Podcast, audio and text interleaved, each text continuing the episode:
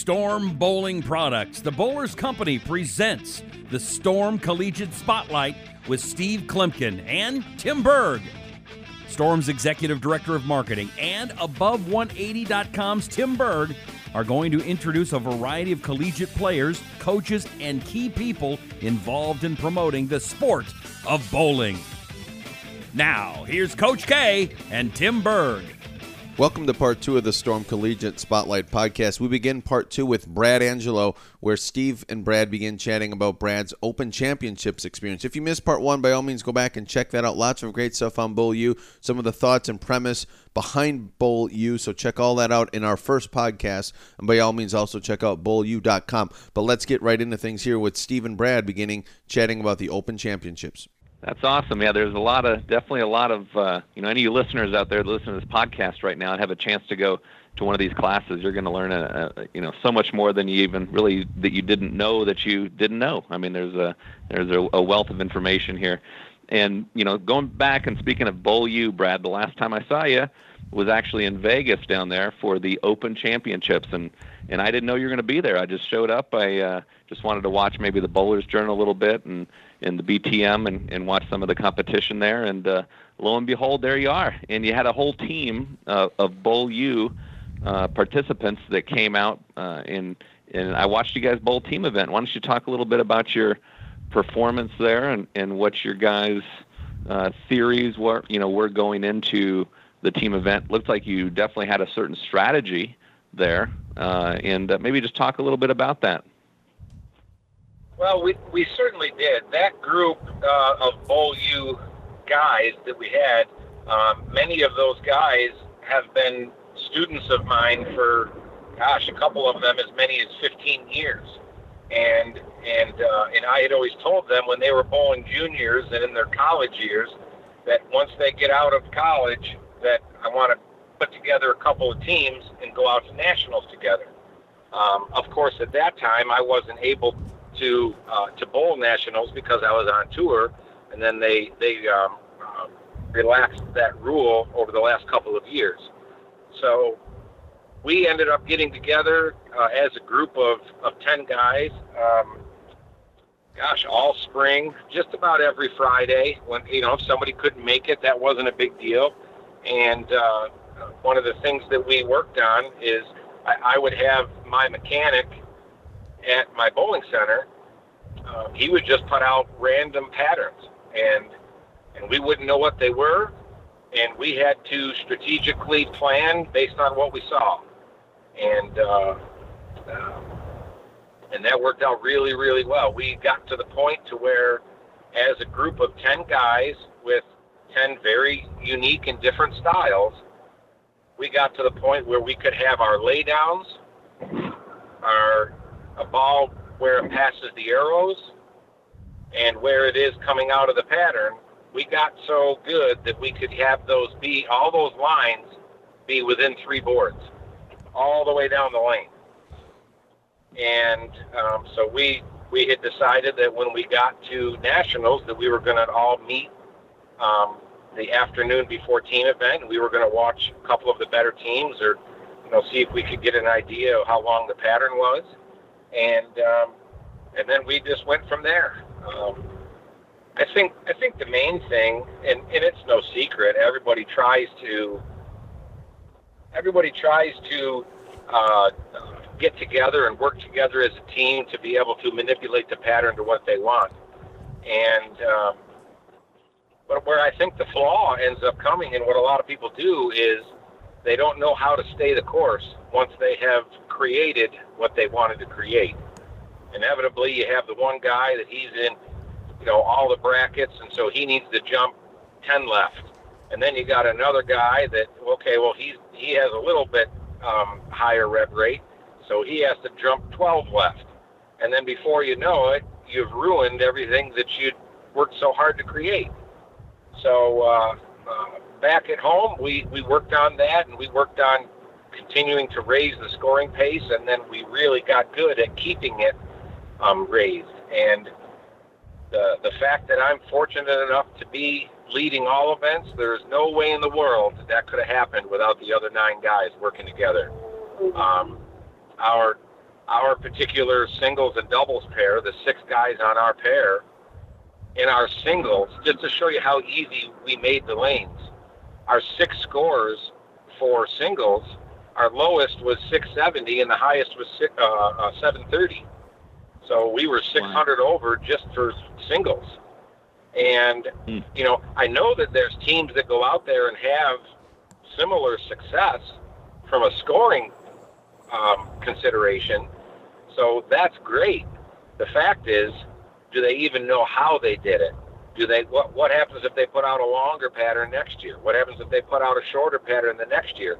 And those are some of the things that once people come to a Bowl U elements workshop, then we then they're exposed to the elements, and then we can uh, go back and we can do ball motion workshops. We can do lane play strategy workshops. We can do arsenal building workshops, um, partnering with Storm. Um, we can get the the uh, the product specialist for for Storm and have them come out to the uh, to the workshop site for a couple of hours and be able to go over the whole arsenal of bowling balls, not just featuring one bowling ball or another bowling ball, because, you know, if you have somebody that is slow speed and high rev rate, if we went and we featured a sure lock for them, that probably wouldn't be the best best choice for them. Um, they would certainly need a whole lot of oil on the lane to be able to utilize that ball. But then on the other end, you have somebody that's really high speed and really low rev rate. You certainly don't want to have them be throwing a, a, a rectum unless there's a whole lot of friction in the environment that they're bowling in. So we teach people how to gather information, how to sort through that information, and then how to commit to the best choice that they possibly can. And that's the main focus of some of those ball motion workshops that we do. So, Brad, we have a lot of younger listeners who are listening to this, and your camps seem to be geared for pretty much anyone. But let's, what's some advice maybe you have for someone who's maybe a sophomore or junior in high school? Maybe they want to bowl in college somewhere. What should they be working on? And attending the camp being one thing and trying to find one that's in the area for them. But let's say they can't, and they can't always bowl on sport shots, on tougher patterns. What's a way that a, a younger player can maybe make a shot a little bit more challenging? I think the ability for these junior bowlers to learn and, and create uh, feel, the word feel, being able to feel exactly what they're doing and, and commit to it before that shot. I run into a lot of people that, boy, they're great at critiquing their previous shot, but they have no idea what shot's coming next. And uh, I, I have to say, I, I think a lot of these kids, so many of them are so talented. I see kids that, man, I, I wish I could throw the ball the way they could throw it, you know, but, but the ability to repeat shots is of the utmost importance, no matter what level you're at, no matter what pattern you're competing on. And then you need to learn some basic strategy. So, but I think the most important thing is being able to, to teach feel, for them to learn feel. And there's a lot of people that say, well, yeah, feel can't be taught. It's just something you just inherently have. I, I uh, Bowl U doesn't believe that. Um, I've seen kids, I've seen kids be able to go out and, and they don't even realize what it is that they're doing until you show them what they're doing. They don't even realize what they're supposed to be looking for because they just are interested in whether they got a strike or not. So, you know, I, I think even if they only have access to a house shot, I think they can do what's called uh, the three arrow drill. So they can go and they get whatever bowling ball that they have. If they only have one ball, that's fine. Or if they pick their favorite bowling ball, that's fine. And they go out to their house shot and they get lined up with that house shot. And they just learn to be them. They they do what they do relative to that house shot. So let's say, let's say that that causes them to, I don't know, maybe they're standing on fifteen and they're, and they're, Or, or, or let's say they're standing on twenty looking at fifteen, just for as an example, okay? And they are they are solidifying their identity. This is where I'm the most comfortable. Standing on twenty, looking at fifteen today, perfect. Now they have to throw three shots that are repeated. They can't hit fifteen and go out to five, and then they can't hit fifteen and have it, you know, stay on twelve, and they can't. They have to be honest with themselves, and they have to repeat three consecutive shots, and all three have to strike. Then they get to move eight and five left with their, with their, um, uh, they move eight, eight with their feet and five with their eyes. So now they're going to be standing, in this example, twenty-eight and looking at twenty. Now they're going to have to do something different in order to be able to strike. They can't just whip it down the lane, because if they're on a house shot, we all know that they're moving into more oil. And so what is the obvious thing that we hope, Steve, that they would have to do to be able to strike from eight and five left? You have to start to understand your game and know your variables, and, and be able to control your, your speeds and launch angles and releases. Exactly. And all the different components. Yeah, exactly. Exactly. So there's no way you there's no way you would not become a better bowler doing that. Exactly. So they have to decrease their speed, maybe increase their rev rate, certainly increase their launch angle. Um, maybe learn to stand closer to the foul line so they can slow down. But whatever it is that they have to do to be able to strike from eight and five left, okay, now you have to do that three times. You have to strike three times in a row. Can't just be striking three out of seven shots. Nope, we want three in a row. Then you move back to where you are, or, or where your identity told you to be. So now you're going to go move back to twenty and fifteen, looking at fifteen, and continue to be you and strike a couple more times from there. Then you move eight and five right. Now you're going to stand on twelve and look at ten. Hopefully you moved into more friction. So now you're going to have to understand more about how to increase your speed, how to decrease your rev rate, and hopefully, if you haven't already figured out how to stabilize your axis rotation, you're going to be forced to do that, because you're not going to be able to keep the ball to the right side of the headman. Keeping in mind, you have to use the same bowling ball for all three of these locations. You can't change balls. Once you get lined up to where you are comfortable and you are being you, whatever your best characteristics are, then you move eight and five left, strike three times in a row from there. And then move eight and five right and strike three times in a row from there.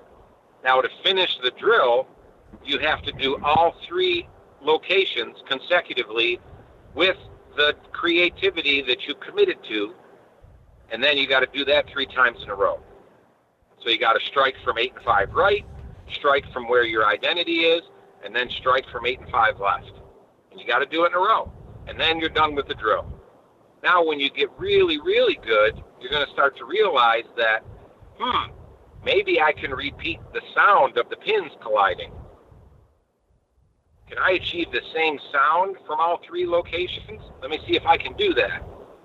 That's something that not a lot of people realize. Uh, and, and we talk about that when we talk about the pins element. What is the sound that the pins make? Uh, for as much as the three of us on this call have been around bowling, sometimes you don't even have to be watching, but you can certainly hear when something bad happened. Mm-hmm.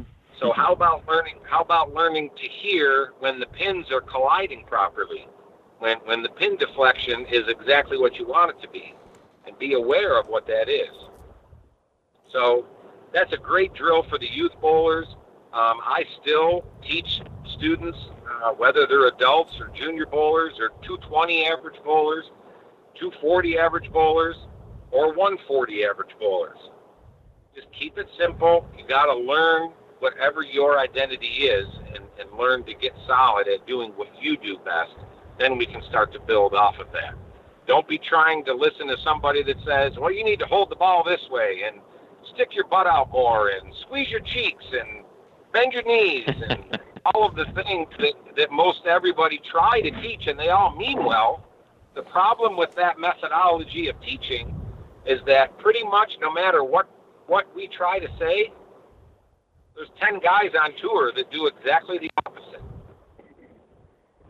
So obviously there's the basic method of, of teaching the physical game, but when we're outside and we're teaching the physical um, element, people get exposed to what all great bowlers do, what all, and, and, and then whatever their uniqueness looks as far as their style, it is what it is. When you take a Brandon Novak with a arm swing like that, and you put him on a video and you stop him right at his point of explosion, he looks identical to a two-hander whose left hand has just come off the ball at his point of explosion.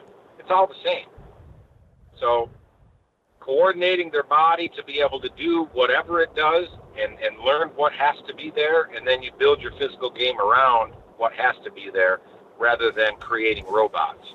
Man, well, I'm, I'm glad you mentioned that drill, Brad, because I'll be honest with you, I'm ready to head down to the lanes myself and try it out right now.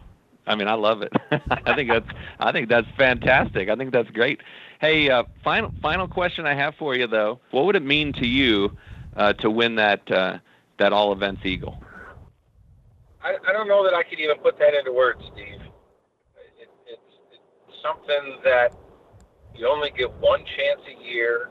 There's thousands and thousands of people that are going out there. You see the Facebook posts about, I can't wait for next Tuesday, I'm going eagle hunting, and, and you know, you get a group of guys together and, and guys that I have worked with and taught, and many of them are now my best friends.